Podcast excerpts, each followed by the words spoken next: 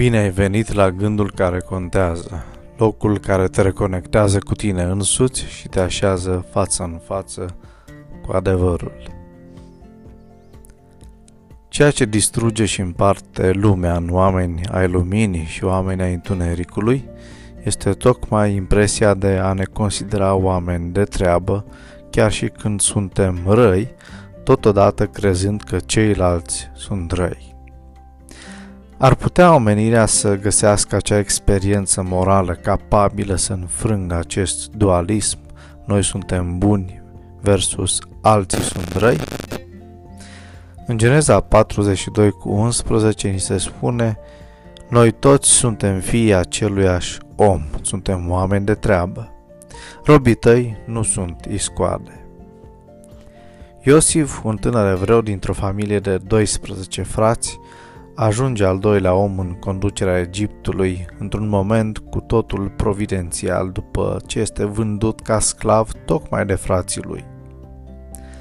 Când o foamete cumplită paralizează întreg ținutul, Egiptul este singurul loc care, prin administrarea înțeleaptă a lui Iosif, mai există provizii.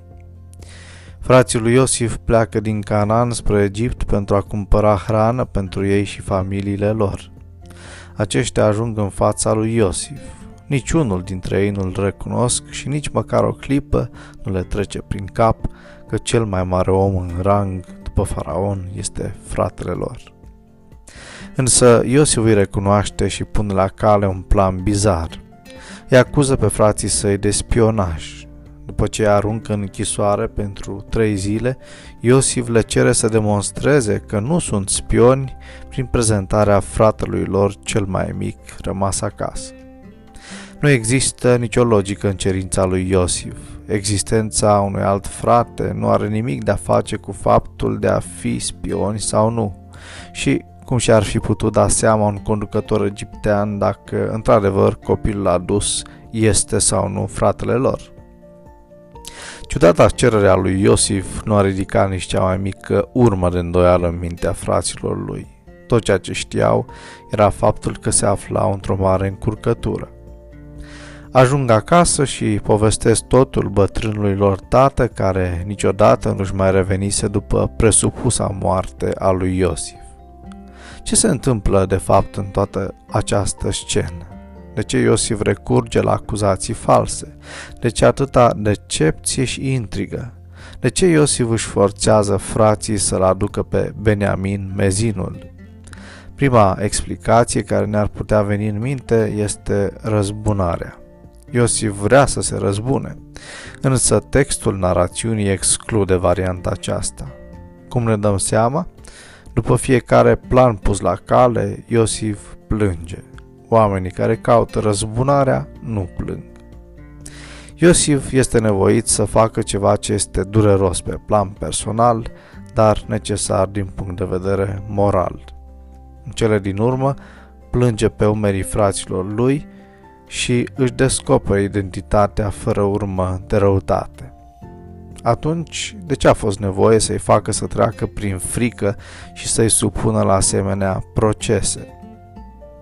Ei îi spuseseră lui Iosif, noi suntem oameni de treabă, robii tăi nu sunt spioni. Nu poate exista un proces mai curat și cinstit decât să te descoperi pe tine însuți de partea cealaltă a baricadei. În esență, tocmai asta este ceea ce i-a forțat Iosif pe frații lui să facă. El i-a făcut să treacă printr-o experiență intensă, neplăcută, dar transformatoare din punct de vedere moral – Frații l-au suspectat pe Iosif de ambiție personală.